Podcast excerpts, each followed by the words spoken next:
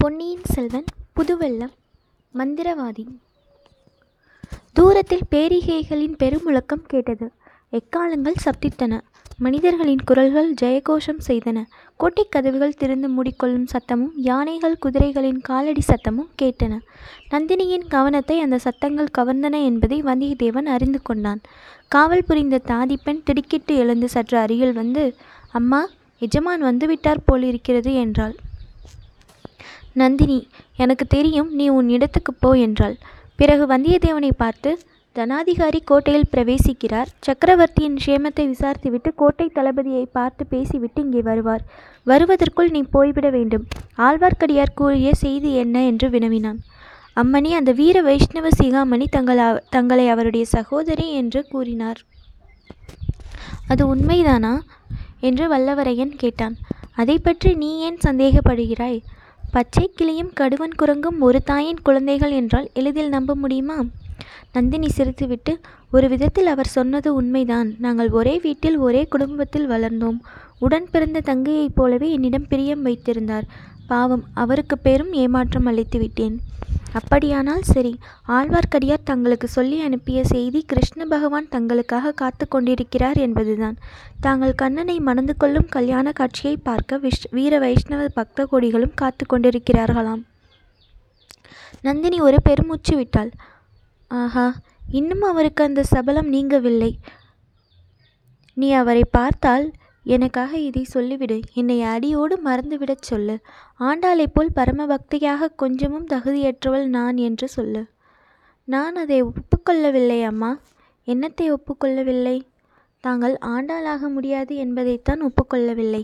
ஆண்டாள் பத்தி செய்து பாட்டு பாடி அழுது கண்ணீர் விட்டு பூமாலை தொடுத்துச் சூட்டி இப்படியெல்லாம் செய்து கண்ணனை மணந்து கொள்ள வேண்டியிருந்தது. ஆனால் தங்களுக்கு அத்தகைய கஷ்டமே தேவையில்லை. தங்களை கிருஷ்ண பகவான் பார்த்துவிட வேண்டியதுதான்.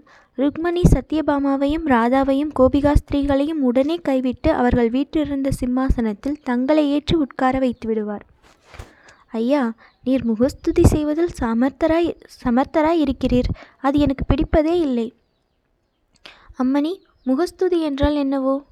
முகத்துக்கு நேரே ஒருவரை புகழ்வதுதான். அப்படியானால் சற்று நீங்கள் திரும்பி முதுகை காட்டிக்கொண்டு உட்காருங்கள். எதற்காக? முகத்தை பார்க்காமல் முதுகை பார்த்து கொண்டு புகழ்ச்சி கூறுவதற்காகத்தான். அதில் ஒன்றும் தவறு இல்லை அல்லவா? நீர் பேச்சில் மிக கெட்டிக்காரராய் இருக்கிறீர். இப்போது தாங்கள் அல்லவா முகஸ்துதி செய்கிறீர்கள்? நீரும் உமது முகத்தை திருப்பிக் கொண்டு முதுகை காட்டுவதுதானே? மகாராணி போர்க்களத்திலாகட்டும் பெண்மணிகளிடமாகட்டும் நான் முதுகு காட்டுவது எப்போதும் கிடையாது. தாங்கள் தாராளமாய் என்னை முகஸ்துதி செய்யலாம். இதை கேட்டுவிட்டு நந்தினி களீர் என்று சிரித்தாள். நீர் மந்திரவாதிதான் சந்தேகமில்லை. நான் இம்மாதிரி வாய்விட்டு சிரித்து வெகு காலம் ஆயிற்று என்று சொன்னாள். ஆனால் அம்மணி தங்களை சிரிக்க பண்ணுவது வெகு அபாயம். தடாகத்தில் தாமரை சிரித்து மகிழ்ந்தது தேன் வண்டு மயங்கி விழுந்தது என்றான் வந்தியத்தேவன். நீர்வன் மந்திரவாதி மட்டுமல்ல கவியும் போலிருக்கிறதே.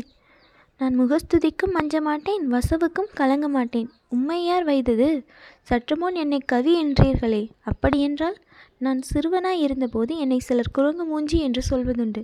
வெகு நாளைக்கு பிறகு இன்றைக்கு தான் தங்களுடைய பவளச் செவ்வாயினால் அதை கேட்டேன். உண்மையா குரங்கு மூஞ்சி என்றார்கள்? யார் அப்படிப்பட்ட புத்திசாலிகள்? அவர்களில் யாரும் இப்போது உயிரோடு இல்லை. உம்மை நான் அவ்வித சொல்லவில்லை. கவி பாடக்கூடியவர் போலிருக்கிறதே என்று சொன்னேன்.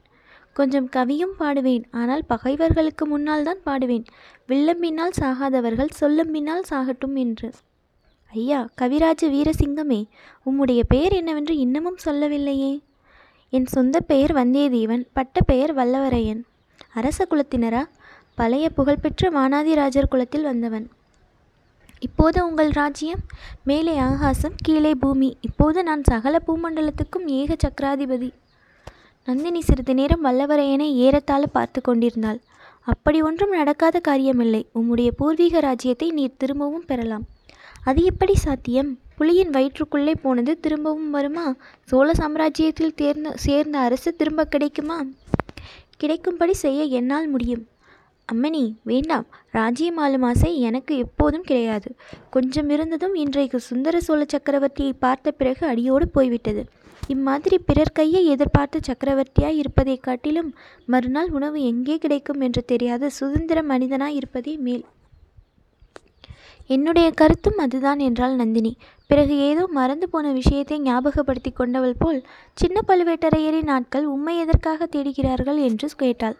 தங்களுடைய தாதி பெண்ணைப் போல் அவருக்கும் என் பேரில் சந்தேகம் உண்டாகிவிட்டது.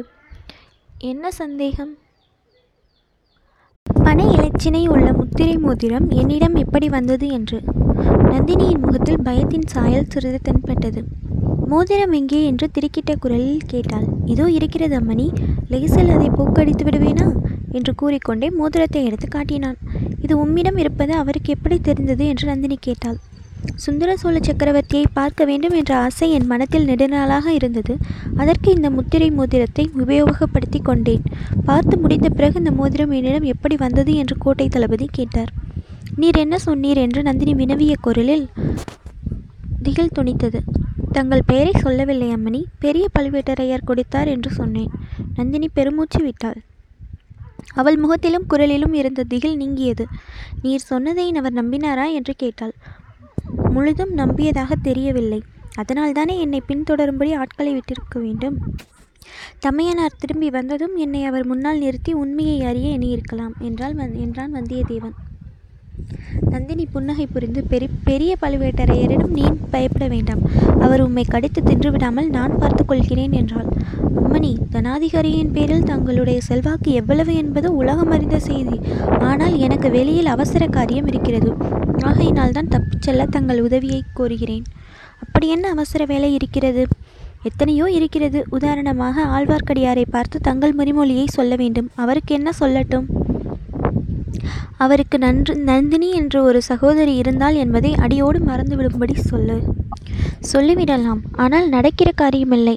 எது? தங்களை மறப்பதுதான். இரண்டு தடவை தற்செயலாக பார்த்த என்னாலேயே தங்களை மறக்க முடியாது போலிருக்கிறதே. வாழ்நாளெல்லாம் தங்களோடு இருந்தவரால் எப்படி மறக்க முடியும்? நந்தினியின் முகத்தில் வெற்றி பெருமிதத்தின் சாயல் பரிணமித்தது. அவளுடைய வேல்விழிகள் வந்தியத்தேவனுடைய நெஞ்சை ஊடுருவின போல் நோக்கின. சக்கரவர்த்தியை பார்ப்பதற்கு நீ நீர் ஏன் அவ்வளவு ஆவல் கொண்டிருந்தீர் என்று கேட்டாள். உலக பிரசித்தி பெற்ற அந்த சுந்தர புருஷரை பார்க்க நான் விரும்பியதில் வியப்பு என்ன?